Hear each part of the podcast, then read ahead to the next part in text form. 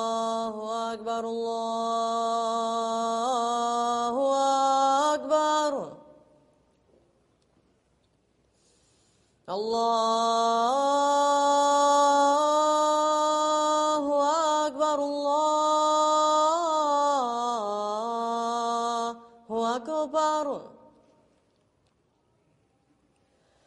أشهد أن لا إله إلا الله.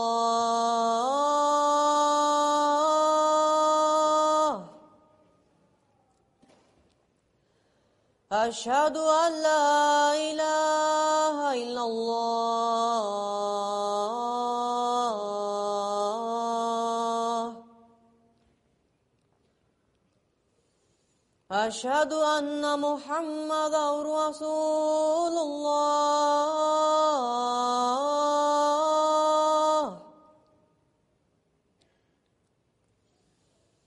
أشهد أن محمدا رسول الله.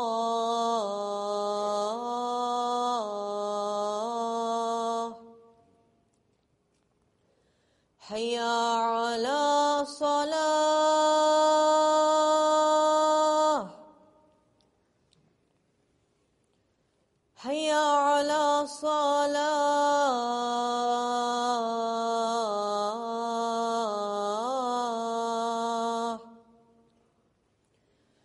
حي على الفلاح.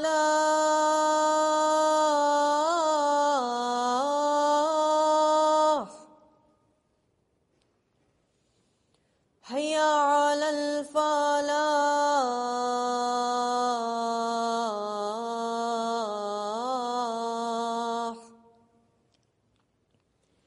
الله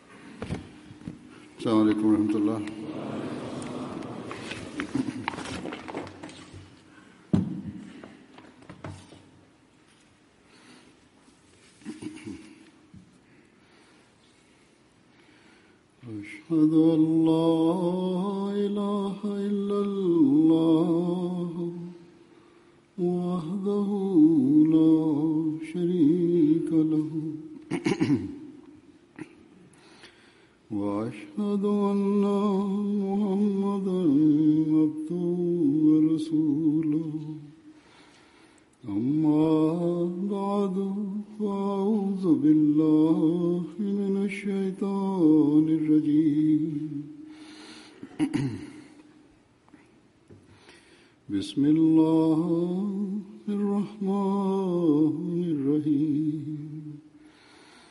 الحمد لله رب العالمين. الرحمن الرحيم. مالك يوم الدين. إياك نعبد وإياك نستعين. اهدنا الصراط المستقيم. صراط الذين أنعمت عليهم. غير المغضوب عليهم. ولا الضالين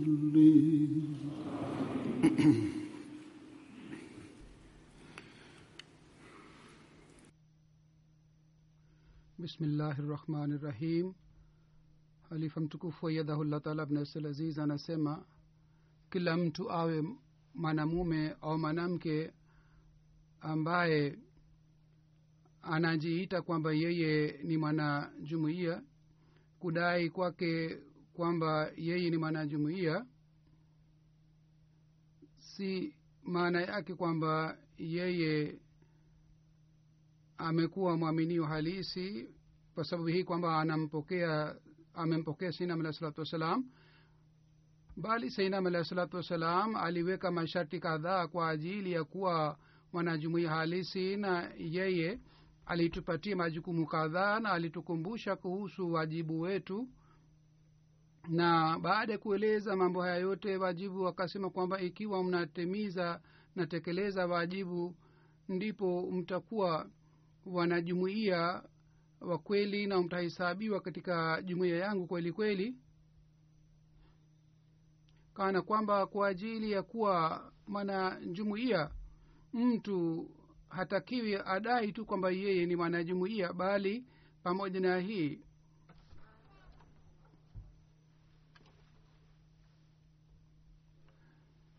au au mtu asitegemee. Hii tu kwamba wazazi wangu walikuwa wanajumuia kwa hiyo mimi pia ni mwanajumuia kwa sababu ya wazazi. Au mtu asitegemee kwamba mimi nimekubali madai ya sinam mimi nimempokea sinam alah basi hii inatosha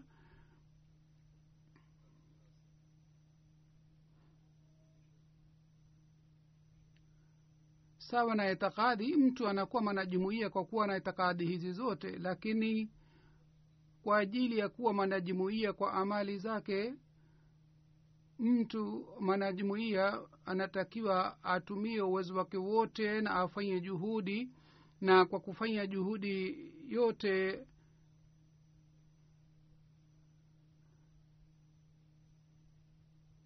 afuate nasaha zote zilizotolewa na sainam alahi salatu wassalam. Sainam alahi salatu wassalam alisema waziwazi wazi katika maandiko yake kwamba ikiwa nyinyi ikiwa hamfanyi juhudi ya kufuata amri zangu na saha zangu katika hali hii madai yenu ni madai ya mdomo tu sainam alah salatu wassalam alisema bayet maana yake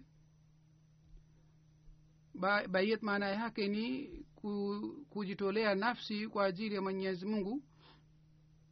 Maana yake ni hii kwamba leo sisi tunauza nafsi yetu katika mikono ya mwenyezi mungu. Kwa hiyo jambo hili si jambo rahisi wakati sisi tunapouza kitu chochote wakati tunapouza kile, uh, kile kitu baada ya kuuza uh, kile kitu sisi hatumiliki kile kitu kwa sababu yule aliyenunua kile kitu yeye anakuwa uh, mwenye mamlaka juu ya kile kitu.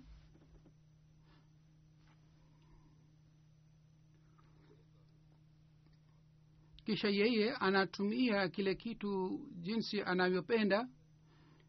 Basi hii ndiyo ni hali tunayotakiwa tuwe nayo na hii ni fikira ambayo tunatakiwa tuwe nayo kuhusu nafsi zetu kwa ajili ya kupata fikira hii na hali hii. Sainam alah salatu wassalam alisema anayefanya bayete anatakiwa kwanza kabisa yeye awe mnyenyekevu wa hali ya juu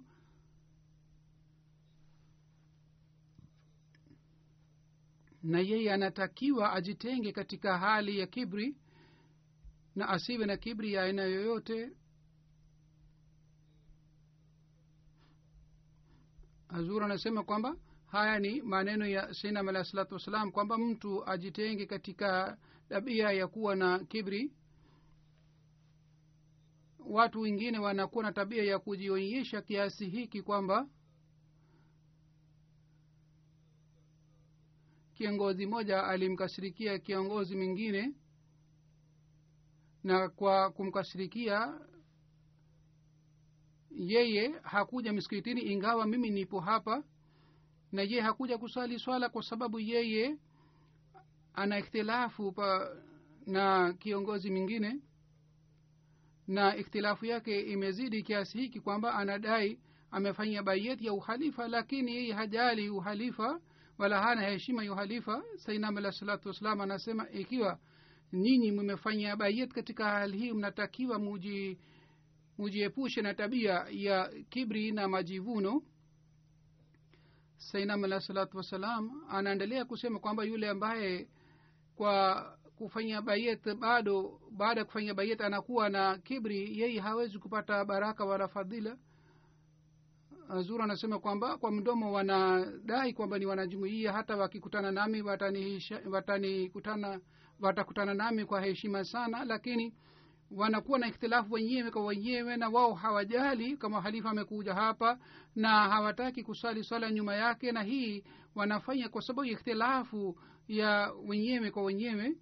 Ikiwa hali hii inapatikana basi katika hali hii haina faida ya kuwa wanajumuia hazuru anasema kwamba kujiuza nafsi au kuuza nafsi maana yake ni kwamba mtu awe na mnyenyekevu na mtu asiwe na kibri wala majivuno na analazimika kujiepusha na tabia hii ya kibri yaani mtu awe na imani hii kwamba amali zake zote ni sawa na amri ya mwenyezi mungu hali hii inapopatikana au itakapopatikana basi katika hali hii haitokei kwamba mwenyezi mungu atampoteza yule mtu yule mtu ambaye anatoa nafsi yake kwa ajili ya mwenyezi mungu. Mungu pia anaheshimu nafsi ile na kwa njia zote mwenyezi mungu ana, anamlinda. Masihi maud alah salatu wassalam alisema ikiwa wakati wa bai yetu mtu anafanya bai ahadi na amali yake ni kinyume na ahadi yake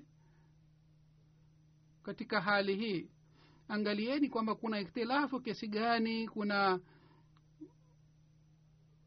kuna tofauti kiasi gani. Ikiwa nyinyi mnakuwa mnakuwa mbali na mwenyezi mungu mungu pia atakuwa mbali nanyi. Ndiyo maana amesema kwamba nyinyi mwendelee kuchunguza amali zenu na vitendo vyenu na mwendelee kuchunguza kwamba je mwesafisha nafsi zenu kiasi hiki kwamba moyo wenu unakuwa arshi ya mwenyezi mungu na nyinyi mnakuja chini ya ulinzi wake? Sainam alah amesema kwamba mimi mara kwa mara nimesihi jumuiya yangu kwamba nyinyi msitegemee kwamba mumefanya bayet nyinyi ikiwa hampati uhakika wa bayet maadamu hampati hali hii hamwezi kupata okovu alah salam amesema kwamba mimi nawapatieni nasaha mara kwa mara kwamba nyinyi mujitakase kiasi hiki kama masahaba wa mtume salallahu alaihi waalihi wasallam walileta mabadiliko ndani yao. Sasa angalieni maisha ya masahaba kwamba walileta mabadiliko ya aina gani wao waliondoa ikhtilafu ikhtilafu kila aina na uadui wa kila aina kwa ajili ya mwenyezi mungu na badala ya uadui walikuwa wanayo zamani waka wakaanza kupendana. Wao walikuwa hawana tabia hii kwamba kwa sababu ikhtilafu waliacha kuja miskitini wao waliuza nafsi zao kwa ajili ya mwenyezi mungu. Na zamani walikuwa wajahili lakini kwa sababu ya kujitolea wakawa wenye elimu sana na kwa kuwa wenye elimu wakawa watumishi wa mwenyezi mungu wao waliamini na walikiri kitu hiki kwamba kwanzia leo sisi hatumiliki kitu chochote nafsi yetu ni, ni kwa ajili ya mwenyezi mungu. Wakati walipotubu katika ushirikina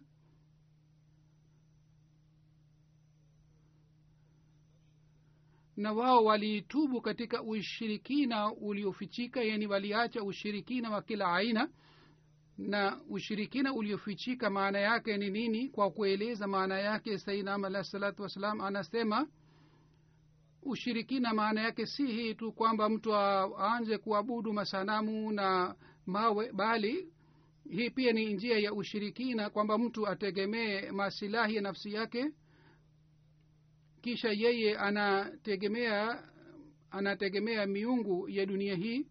Miungu ya dunia ni nini? Miungu ya dunia ni masilahi ya dunia na faida ya dunia.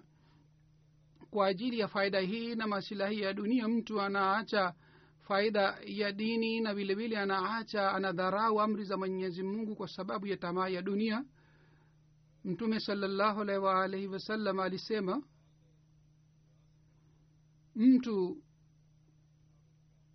mtu akifanya kazi ya vitendo kwa ajili ya kuonyesha wengine na mtu akiwa na tamaa ya nafsi yake hii pia ni njia mojawapo ya ushirikina.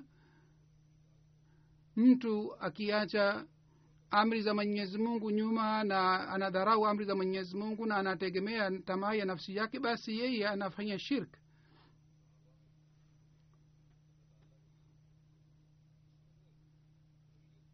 masahaba walikuwa wakimwogopa mwenyezi mungu kiasi hiki kwamba kuhusu sahaba moja riwaya inapatikana kwamba siku moja alikuwa analia mtu mmoja akamuuliza bwana kwa nini unalia? Akasema mimi nimekumbuka nasaha ya mtume salallahu alaihi waalihi wasallam. Alisema mimi mimi naogopa kwamba umma wangu utafanya shirik na ushirikina uliofichika. Hii ilikuwa hali ya masahaba wa mtume salallahu wa wasallam kuhusu haufu ya mwenyezi mungu na jinsi walikuwa wakiepukana na ushirikina. Hata wao walikuwa wakifikiria kuhusu wengine kwamba katika umma watapatikana watu ambao watakuwa na tabia ya kumshiriki mwenyezi mungu kumshirikisha na mwenyezi mungu yeye kwa kupata wazo hili tu mwili wake ukaanza kutetemeka na akaanza kulia.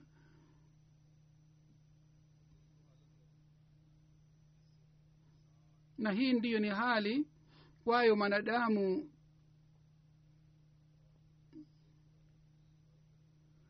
Mtu anakuwa mwenye kumwabudu mwenyezi mungu ambaye ni mungu mmoja sainam alahi salatu wassalam anasema tauhid si jina la kitu hiki tu hiki tu kwamba mtu atamke la ilaha illallah kwa ulimi wake lakini moyoni mwake anakuwa na miungu mingi masanamu. Yule mtu ambaye anategemea njama na hila na tamaa ya nafsi au yeye anamtegemea mtu mwingine kama anatakiwa amtegemee allah subhanahu wa taala au yeye anaheshimu nafsi yake ambayo ina jinsi mungu anatakiwa aheshimiwe katika hali hizi zote yeye sawa na kauli ya mwenyezi mungu yeye ni mshirikina amesema kila kitendo au kauli ambayo inaheshimiwa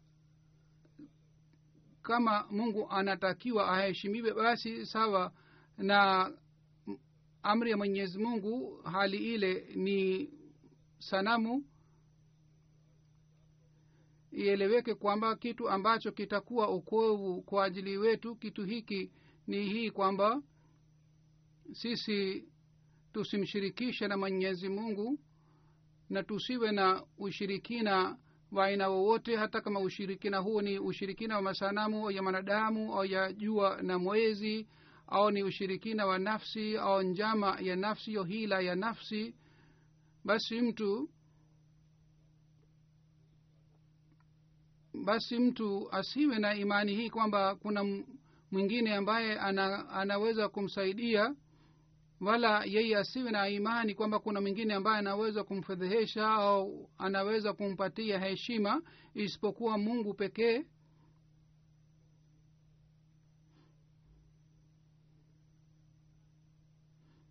Yaani huzuri anasema kwamba mtu asiwe na imani hii kwamba kwa sababu ya watu fulani nitapata heshima bali badala yake anamtegemea mwenyezi mungu.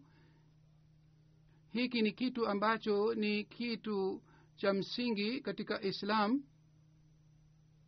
na kitu hiki ni kitu na nishati ya msingi katika jamaat na katika islam.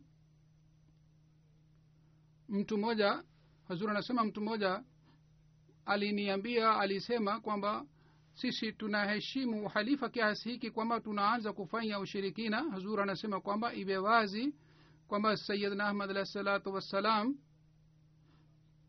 katika utumishi wa mtume muhammad salllahu alaihi waalihi wasallam alikuja kuondoa ushirikina duniani. Kwa hiyo hii haiwezekani kwamba uhalifa wake uweze kusambaza ushirikina.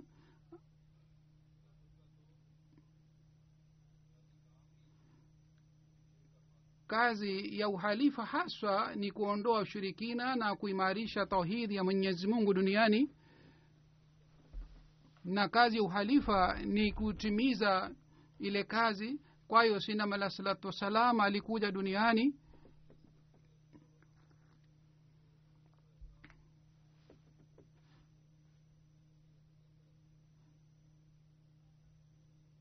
Ikiwa mtu mtu anam anam anamkutana na halifa kwa heshima sana basi yeye wakati anapofikiria kwamba huu ni ushirikina basi yeye anatakiwa afikirie kwamba huenda yeye anafanya dhana na huyu mtu anatakiwa aepukane na dhana mbaya. Lakini kwa bahati mbaya kama yeye amezidi katika hali yake kiasi hiki kwamba watu wanapata athari kutoka kwake kwamba kwamba halifa anapewa daraja kama ni sanamu katika hali hii huyu mtu anatakiwa afanye istighfar anatakiwa awe mwangalifu. Mimi mwenyewe sipendi kwamba mimi nipate heshima ya aina hii mimi nitendewe hivi. Mahalifu wa zamani hawakufanya hivi wala mahalifu watakakuja siku za usoni wao pia hawatakuwa hawatajali kuhusu nafsi zao. Ndiyo kitu hiki ni muhimu sana kwamba halifa ahakikishe kwamba uhalifa uheshimiwe na lazima halifa ataendelea kufanya kazi hii na yeye atafanya kazi hii kwa sababu ya hii kwamba sawa na ahadi ya mwenyezi mungu na sawa na bishara za mtume salallahu alaihi waalihi wasallam kwa kupitia uhalifa umoja wa mwenyezi mungu uta utapatikana duniani kote na kazi hii itaf, ina itafanyika kwa kupitia uhalifa basi wale watu ambao wanakuwa na mawazo ya aina hii mawazo mabaya wanatakiwa waondoe mawazo haya katika mioyo yao.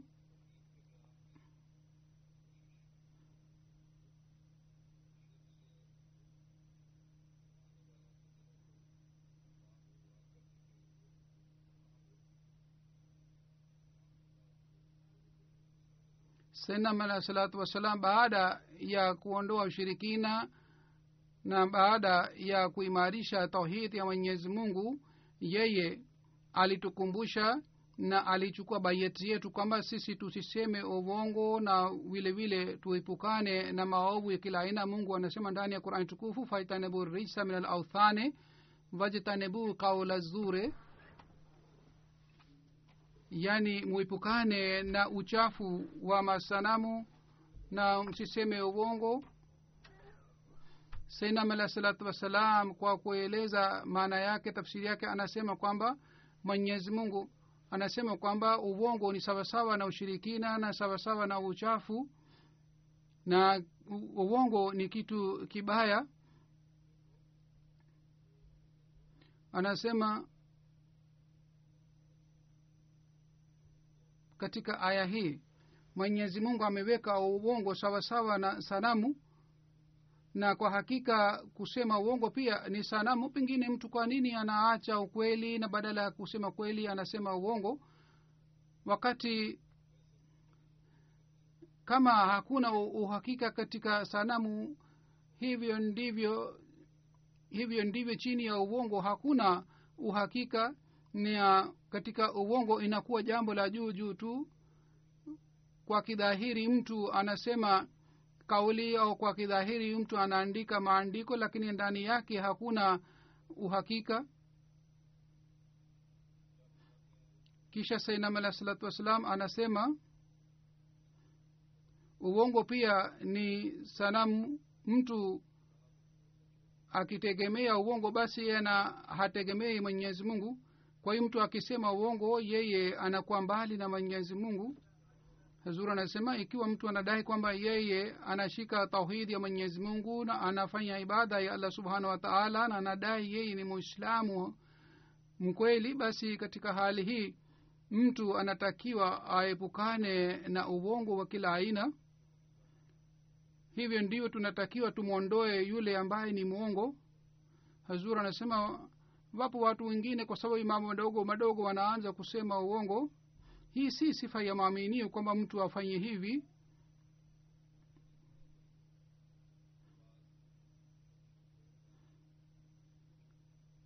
Haitakiwi mtu awe na imani hii kwamba mambo madogo madogo akisoma akisema uongo mdogo si m, muongo, si uongo bali huu pia ni uongo.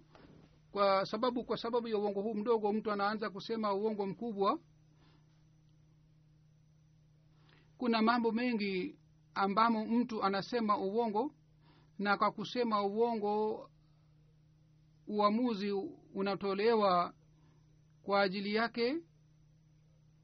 Mtume salallahu alaihi waalihi wasallam ametuonya kuhusu uongo kiasi hiki kwamba mtu akifikiria kuhusu maneno ya mtume muhammad saa salam mtu anaanza kutetemeka mtume salallahu walih wa wasallam alisema ikiwa kuna mtu ambaye amemwambia mtoto mdogo kwamba njoo hapa nitakupatia kitu fulani lakini baadaye hampatii kitu chochote basi hii itakuwa uongo kutoka kwake. Yaani hata kama mtu anamtania mtu na katika hali hii anasema uongo huu pia ni uongo. Kisha mtume salallahu walih wa wasallam alisema kwamba uongo unampeleka upande wa ufasiki na ufasiki unampeleka mwanadamu upande wa jahanamu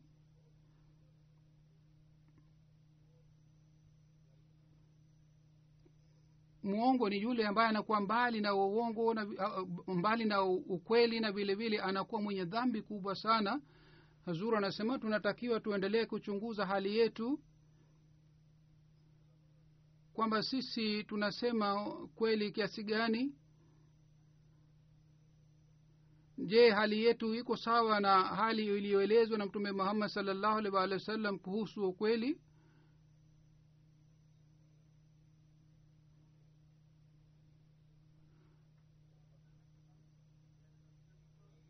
kisha sainam alah salatu wassalam ameeleza kuhusu uovu moja ha, ha, um, kuhusu uovu moja na alisema kwamba wafuasi wangu wanatakiwa wajiepushe na uovu huu.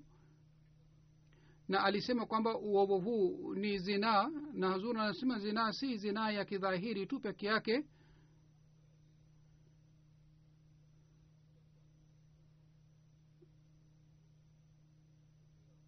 bali sainam alah salatu wassalam alisema mwenyezi mungu anaposema wala takrabu zinaa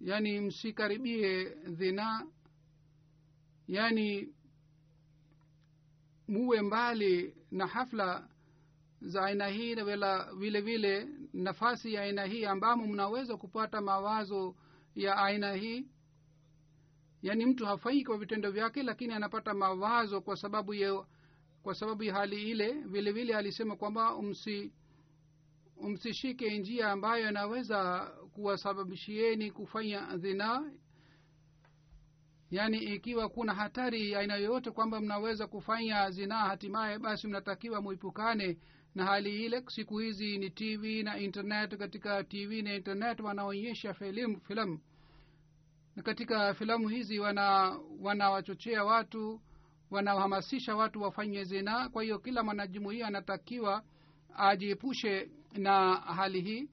Katika familia chungu mzima ikhtilafu inapatikana katika nyumba nyingi. Tunaona kwamba talaka imetokea kwa sababu ya hii kwa sababu ya hii kwamba mwanamume anakaa katika mbele ya tv na anatumia internet kwa muda mrefu sana na kwa sababu ya hii ikhtilafu imepatikana baina ya mume na mwanamke. Vile vile kwa sababu ya hii vijana wengi wameharibika wao wanakuwa na tabia ya kuangalia filamu ambayo ni mbaya. Zur anasema kwamba jamii hii ya maendeleo ya hapa inadhani kwamba haya ni maendeleo lakini sisi tunatakiwa tuipukane na maovu haya yote. Sasa hawa watu wenyewe wameanza kusema kwamba sisi tuna tumeanza kupata hasara kwa sababu ya mazingira haya.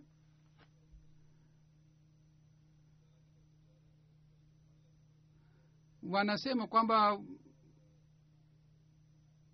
filamu hizi inatupeleka upande wa zinaa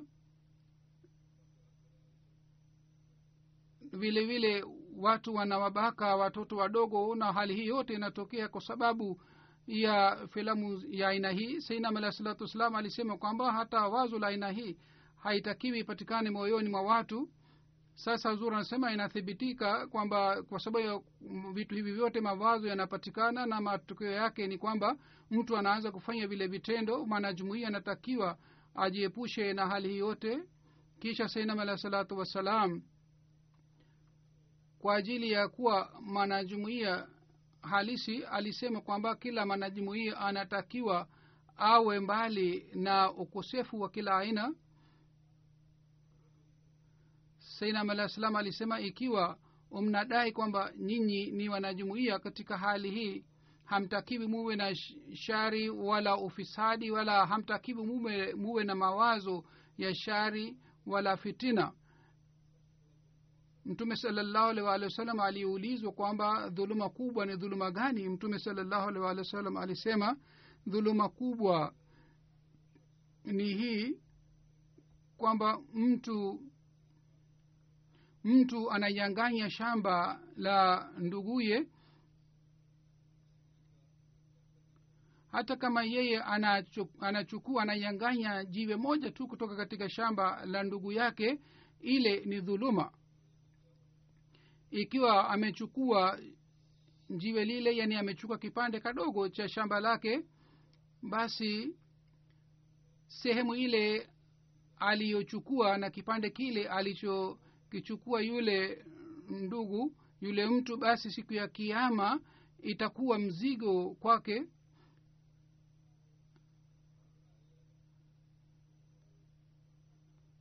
Sehemu ile kubwa itakuwa kama ni necklace na atavishwa necklace ile kwa sababu alichukua sehemu ile kwa dhuluma. Hazur anasema kwamba sasa mtu akifikiria kwamba yeye atapewa mzigo kiasi gani siku ya kiama na ni dhambi na, na ni adhabu kiasi gani kwamba mtu hata hawezi kufikiria kuhusu adhabu ile atakayopewa siku ya kiama kwa sababu ya kunyang'anya haki ya mtu mwingine kwa hiyo kunyang'anya haki ya mtu mwingine ni dhambi kubwa sana.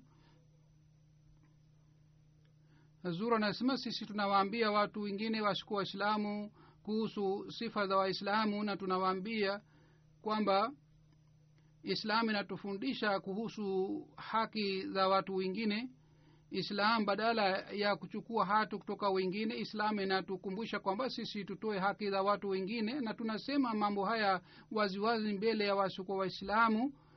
Lakini amali zetu ikiwa ni tofauti na madai haya yetu basi katika hali hii sisi ni wenye dhambi na vile vile tunasema uongo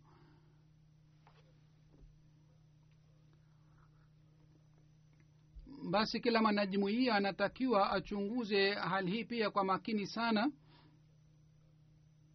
Ikiwa amali zetu ni sawa na mafundisho yetu ndipo mahubiri yetu pia yataleta matunda na mahubiri yatakuwa na athari nzuri seinam alah salatu wassalam. Kipimo alichokiweka ni hiki kwamba mtu asipate wazo la dhuluma moyoni mwake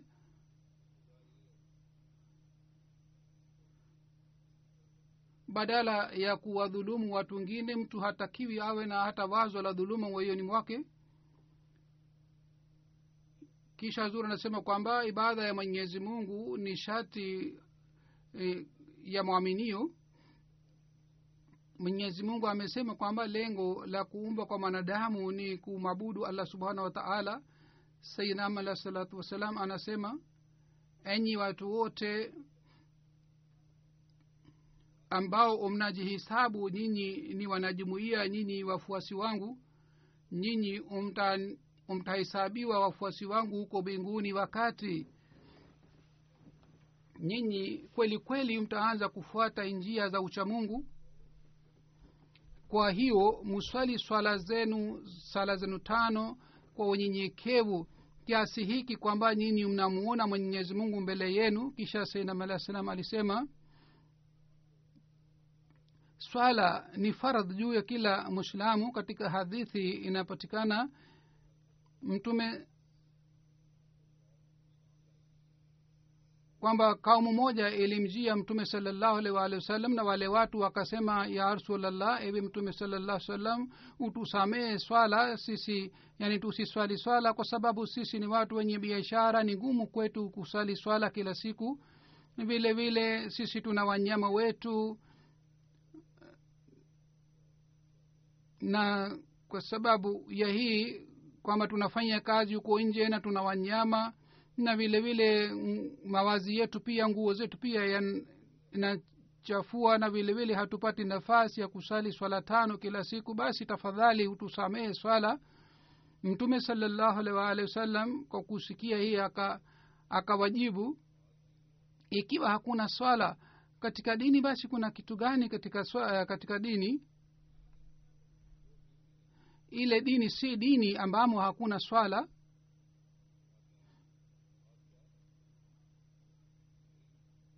Anasema sainam alah salatu wassalam anasema kwamba swala ni nini?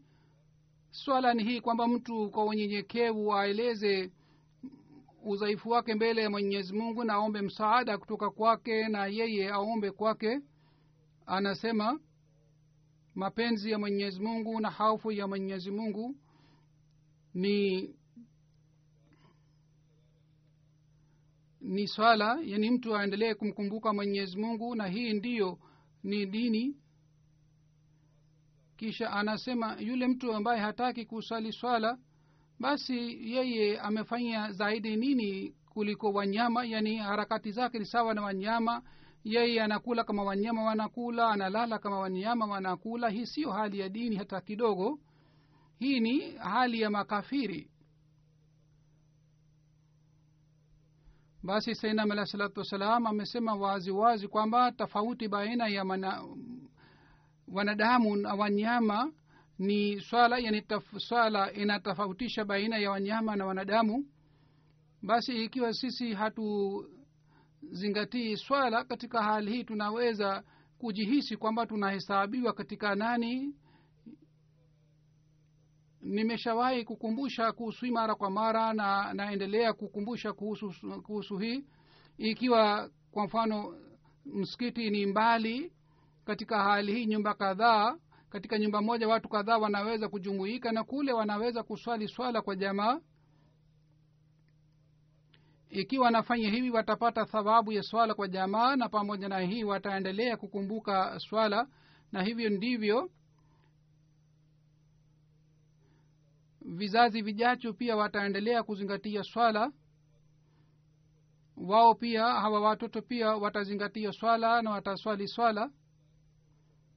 Zura anasema kwamba sisi tunajenga misikiti.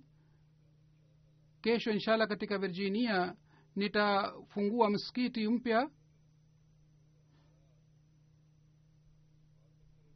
Lakini ikiwa sisi hatuzingatii ibada hatusali swala katika hali hii haina maana ya kujenga misikiti. Nakumbusha mara kwa mara kwamba ikiwa viongozi wote yani viongozi wa idara zote tanzim zote na viongozi wa majlisi ya amila wakianza kuzingatia swala wakianza kuswali swala kwa jamaa katika hali hii mahudhurio yetu yataongezeka mara kadhaa. Hivyo ndivyo kwa sababu ya hii tunaweza kufanya malezi ya watoto wetu. Kuhusu umuhimu wa swala mtume salallahu alaihi waalihi wasallam ame ametoa amri ambayo ni amri ya kutengisha mioyo yetu mtume salallahu waalihi wasallam alisema kwamba siku ya kiama watu wata kitu kitakachoulizwa kwa watu ni swala ikiwa hesabu yake hii ni sawa basi atakuwa sawa na atakuwa amefaulu. Lakini kama hesabu yake ya swala imeharibika si sawa si sahihi basi yule mtu amepata hasara na ameshindwa. Zuri anasema jambo hili si jambo la kawaida kwamba mtu asizingatie asizingatie swala asizingatie swala ipasavyo. Mwenyezi mungu amjalie kila mwanajumuia aweze kutimiza haki ya swala. Na haki hii haitatimizwa kwa, kwa kusali swala farz tu bali sainam alah salatu wassalam alisema swala ya tahajud vile vile pamoja na tahajud mnatakiwa muswali nafal. Mtume salallahu alaihi waalihi wasallam alisema ikiwa upungufu unabaki katika faradh mwenyezi mungu atatimiza upungufu huu kwa kupitia nafal ikiwa mtu anasali nafal katika maisha yake. Kwa hiyo kuswali nafal pia ni kitu muhimu sana. Wanajumuia wote wanatakiwa waswali swala ya nafal. Vile vile kuna kitu kingine ambacho ni muhimu sana kila mwanajumuia anatakiwa awe mwangalifu sana kuhusu hii kitu hiki ni kuomba msamaha kutoka kwa mwenyezi mungu msamaha wa dhambi zake na anatakiwa aendelee kufanya hii kila siku. Mwanadamu ni dhaifu baadhi wakati ingawa mtu anafanya juhudi sana asifanya dhambi lakini licha ya kuwa na hali hii anafanya dhambi na mwenyezi mungu. Si wa hii kwamba yeye anawaadhibu watu kwa sababu ya madhambi tu yeye anazingatia anaangalia makosa tu wa dhambi tu bali mwenyezi mungu.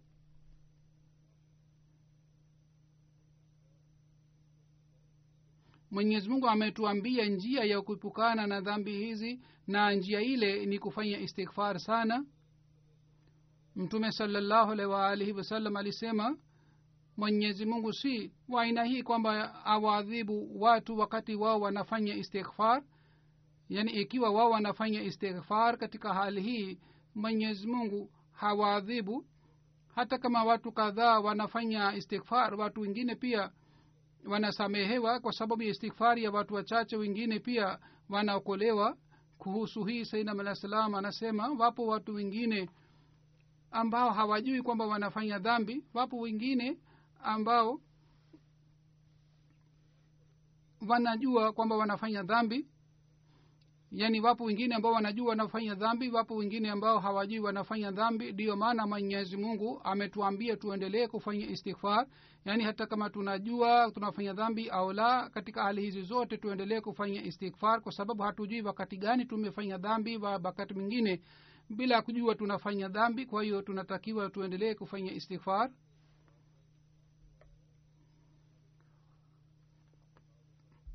amesema mwenyezi mungu amesema tuendelee kufanya istighfar kwa sababu dhambi ni ile ambayo iliyofichika au ni dhahiri au mtu anajua kuhusu dhambi au kama hajui.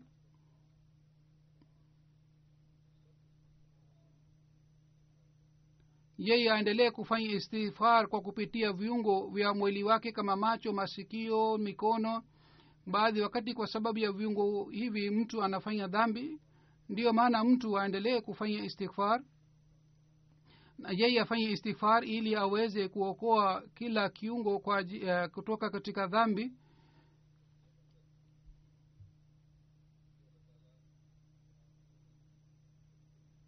Kwa sababu viungo hivi vinakuwa sababu ya kufanya dhambi kwa hiyo mtu anatakiwa aendelee kuomba ulinzi wa mwenyezi mungu.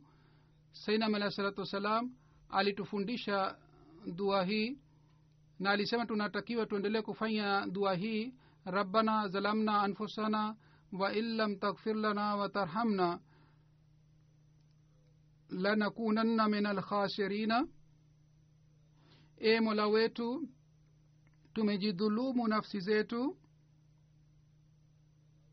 Ikiwa wewe hutusamehe na huturehemu basi katika hali sisi tutakuwa miongoni mwa wale waliopata haswara ربنا ظلمنا أنفسنا وإن لم تغفر لنا وترحمنا لنكونن من الخاسرين hii ndiyo ni dua sainam alah salam alitufundisha na sainam alah salam anasema wakati tunapoomba uwezo kutoka kwa allah yani tunapofanya istighfar katika hali hii kwa msaada wa ruhul qudus udhaifu ule unaondolewa unaopatikana ndani ya mtu kisha sainam alah salatu wassalam ameweka shati ya msingi kwa ajili ya wafuasi wake kwamba wao waweze kutimiza haki ya watu wote.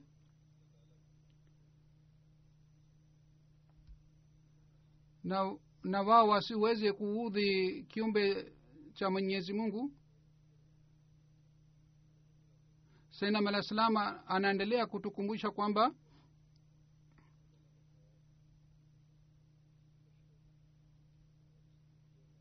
je ndani yenu haufu ya mwenyezi mungu inapatikana? Je ndani yenu huruma ya binadamu inapatikana? Katika hadithi moja imeelezwa kwamba mtume salallahu alehi wasallam alisema nyinyi umsifanye hu- husuda wala umsipigane wenyewe kwa wenyewe wala msiwe na bughudha wenyewe kwa wenyewe wala msiwe na uadui wenyewe kwa wenyewe wala mtu asifanye biashara juu ya biashara ya mtu mwingine na nyinyi muwe kama ni ndugu. Mwislamu hamdhulumu nduguye wala hamfedheheshi wala yeye amfikiri yeye ni mtu mdogo.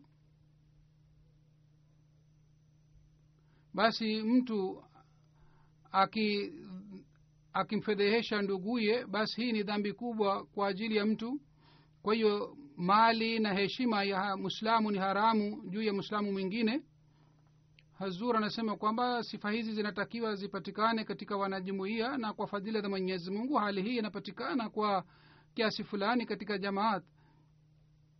Ikiwa waislamu wote wanaelewa uhakika wa mafundisho haya na wakianza kufuata mafundisho haya na serikali ya waislamu ikianza kufuata mafundisho haya basi katika hali hii jinsi waislamu wanaendelea kuwadhulumu waislamu wen, wenzao na ma, watoto wengi wanaendelea kuwa mayatima na wanawake wanaendelea kuwa majane na watu wazee wanakufa basi hali yote itaondoka.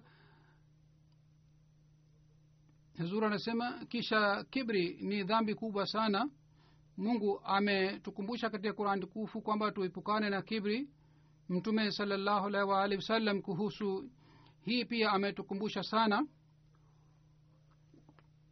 mtume salallahu alaihi waalihi wasallam alisema yule mtu ambaye anakuwa na kibri moyoni mwake sawa na chembe cha hadali yeye hataingia peponi.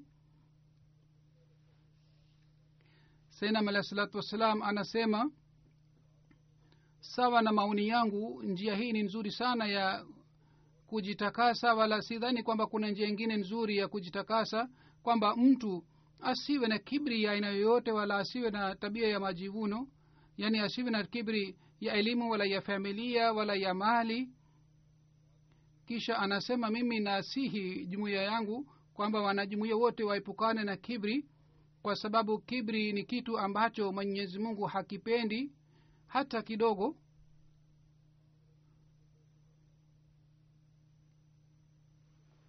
Mtume salllahu alaihi waalihi wasallam pia siku ya hijatulwedha alisema nyinyi nyote wanadamu hata kama nyinyi mnahusika na kaumu gani taifa gani nyinyi kwa kuwa wanadamu nyinyi mna daraja moja nyinyi nyote mko sawa hakuna tofauti kati yenu.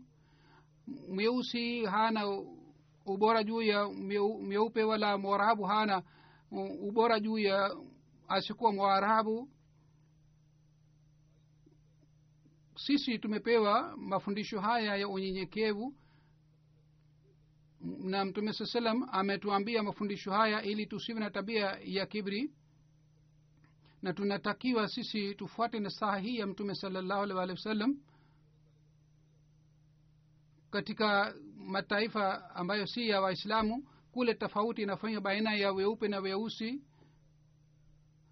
Na weupe wanasema kwamba wao wamepewa akili zaidi kuliko wale ambao si watu weupe. Hii ndiyo ni kibri kutoka kwao. Kila mwanajumuia anatakiwa aijipushe na hali hii. Hazur anasema kwamba katika hafla fulani binti moja alisema kwamba kuna tofauti katika jamaati yetu pia kwa sababu ya familia. Hazuru anasema kwamba ikiwa mawazo haya yanapatikana mioyoni mwa vijana basi kitu hiki ni kibaya sana si sahihi. Lajna khudam na ansar na vile vile tarbiyat nizam ya jamaat inatakiwa ichunguze hali hii kwa nini maswali ya aina hii yanapatikana. Ikiwa ukweli unapatikana katika swali hili basi kwa kutumia hekima na kwa mapenzi inatakiwa mawazo haya yaondolewe na pamoja na hii inatakiwa malezi pia yatolewe kwa ajili ya wanajumuia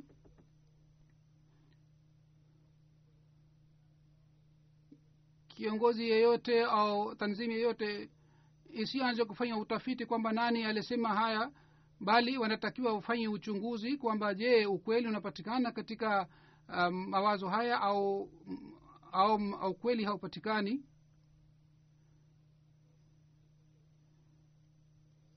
huzuri anasema inatakiwa ichunguzwe kwamba je ni kweli au la? Kwa nini wana maswali wanauliza maswali ya aina hii? Kwa nini wanakuwa na mawazo ya aina hii? Kwa vyovyote huzuri anasema kwamba kwa kutumia hekima na mapenzi tunatakiwa tuondoe uovu huu ndani yetu. Yule binti ambaye aliyeniambia hiyo aliniuliza swali hili nili mimi nilimwambia kwamba yeye aniandikie maelezo haya yote kwamba kwa nini amepata wazo hili moyoni mwake kwamba katika jumuiya tofauti ya mataifa imeanza kupatikana. Hazur anasema kwamba ikiwa hali hii inapatikana hii ni pia ni, ni kibri ya aina moja na sisi tunalazimika kuipukana na kibri ya kila aina. Vile vile kuna kitu kingine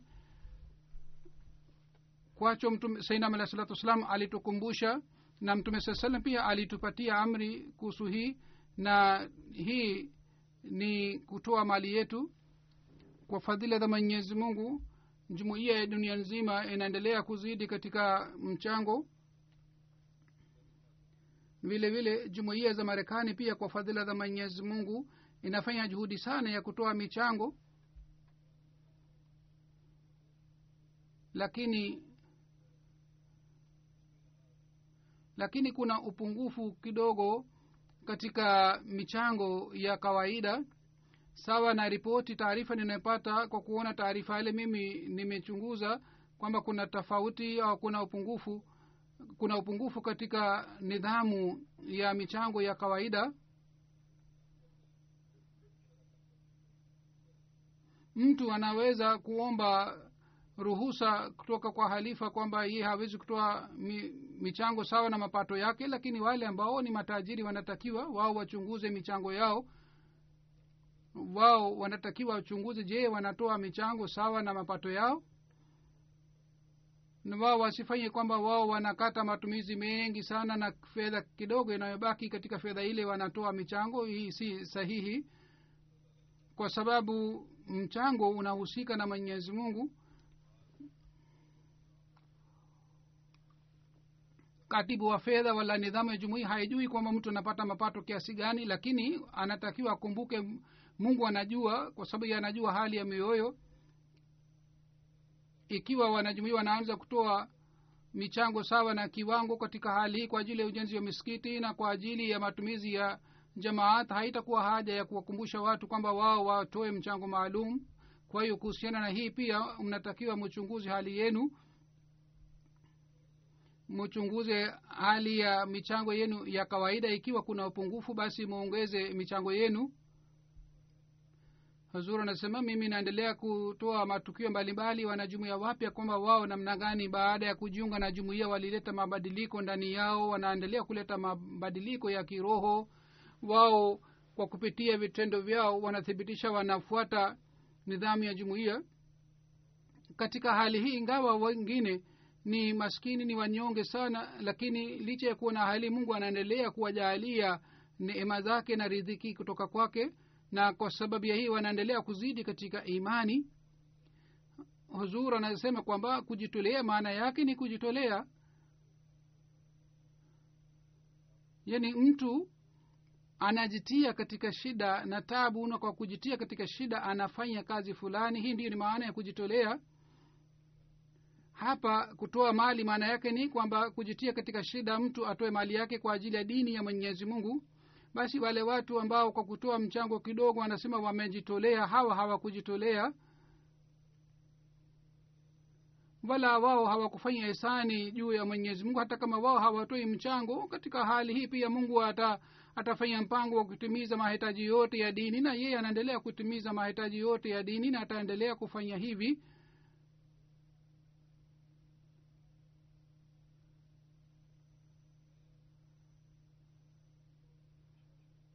basi mimi nawasihi wale watu ambao ni matajiri licha ya kuwa na hali kwamba wao ni matajiri lakini hawatoi michango sawa na mapato yao nataka kuwakumbusha wao watoe michango sawa na mapato yao ili wapate fadhila kutoka kwa mwenyezi mungu. Hazuri anasema jambo la mwisho ninalotaka kukumbusha ni utii.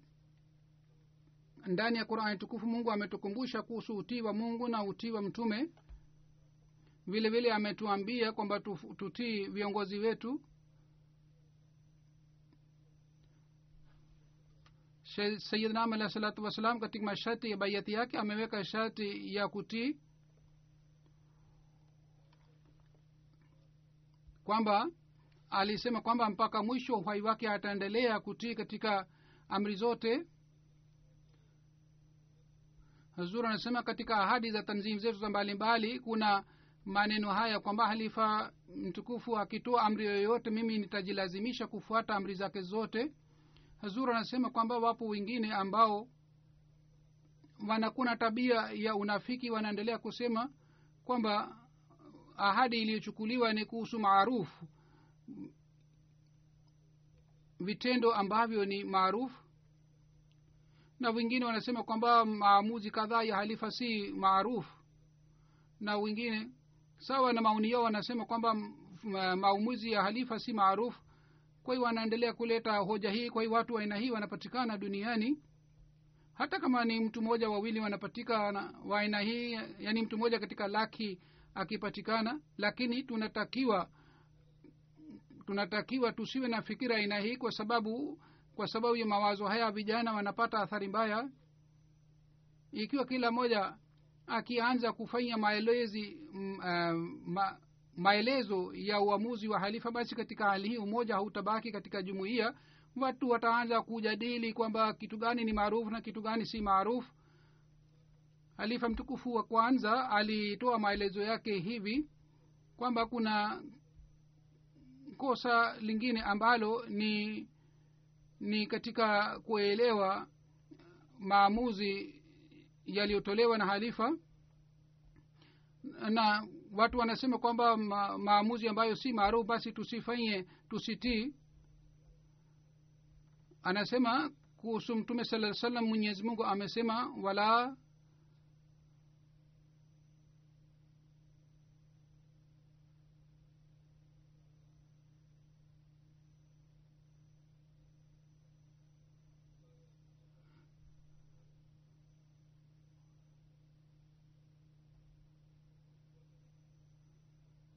wala yasinaka fi maarufu yani sisi hatutaenda kinyume na amri zako.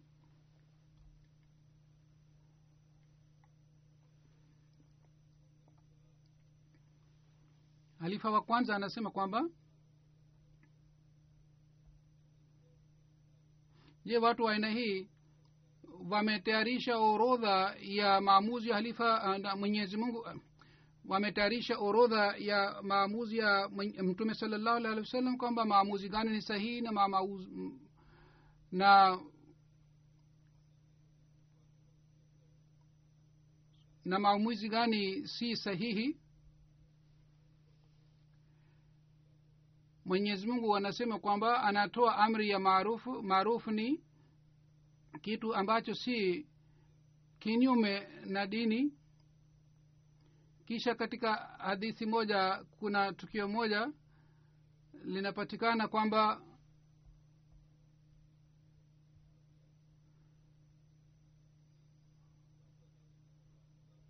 watu kadhaa walienda kwa ajili ya kazi fulani na kule wakawasha moto na kiongozi akasema kwamba mimi nawapatieni amri kwamba mujitupe katika moto. Wengine wakasema sisi hatutajitupa katika moto kwa sababu hii ni kinyume na dini. Kwa hiyo akasema kwamba mimi nilikuwa na na watanieni tu wao waliporudi madina. Mtume saa salam alipopata taarifa ya tukio hili- mtume saa salam akasema amiri akitoa amri kinyume na dini kinyume na amri ya mwenyezi mungu kule basi hamtii amiri wenu.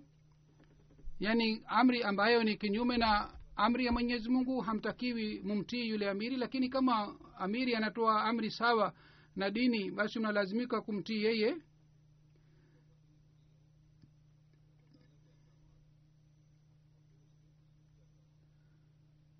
Mtu anatakiwa afuate amri zote za mwenyezi mungu vile anatakiwa afuate amri zote za mtume wake na siku hizi uhalifa ume umeletwa sawa na bishara basi katika uhalifa huu uliopatikana ni sawa na bishara. Kwa hiyo uhalifa hawezi kufanya uamuzi wowote kinyume na amri za mwenyezi mungu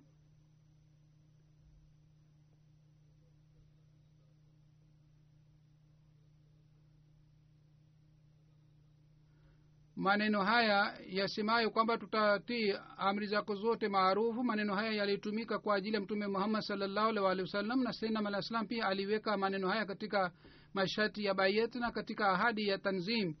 Zote pia maneno haya yaliwekwa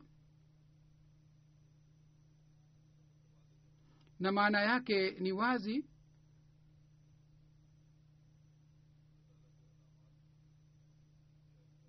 kwamba tutaendelea kufuata amri zote za mwenyezi mungu.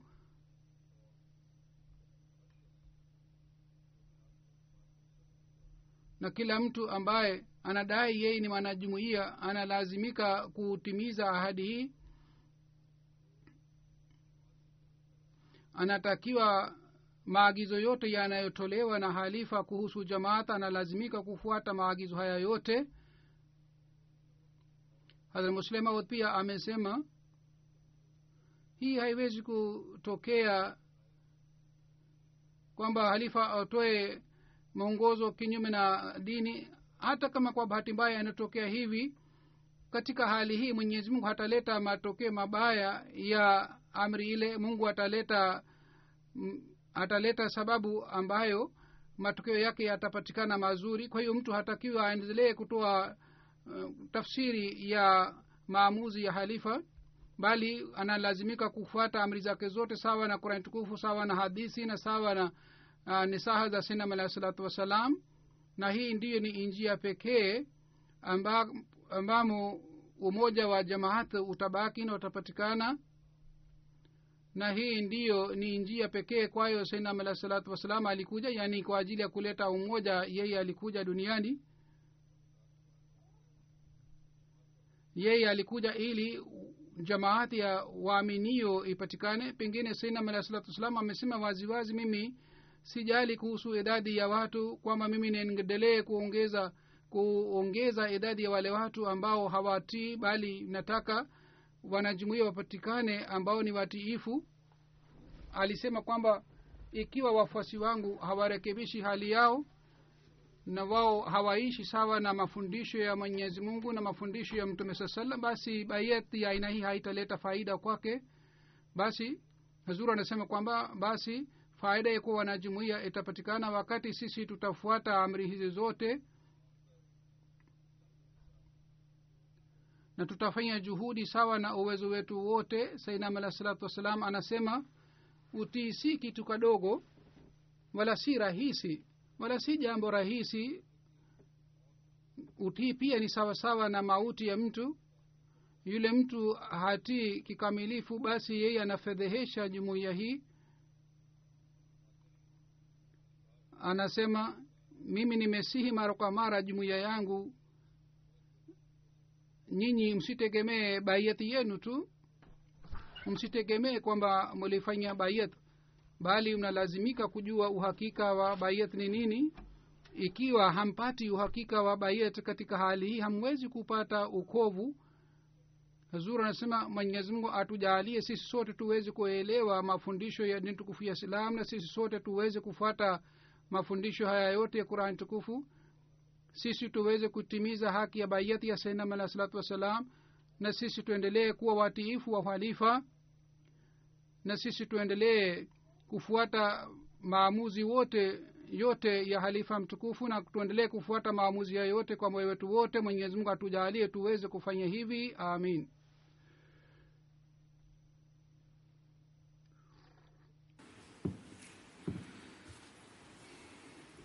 الحمد لله الحمد لله نحمده ونستعينه ونستغفره ونؤمن به ونتوكل عليه.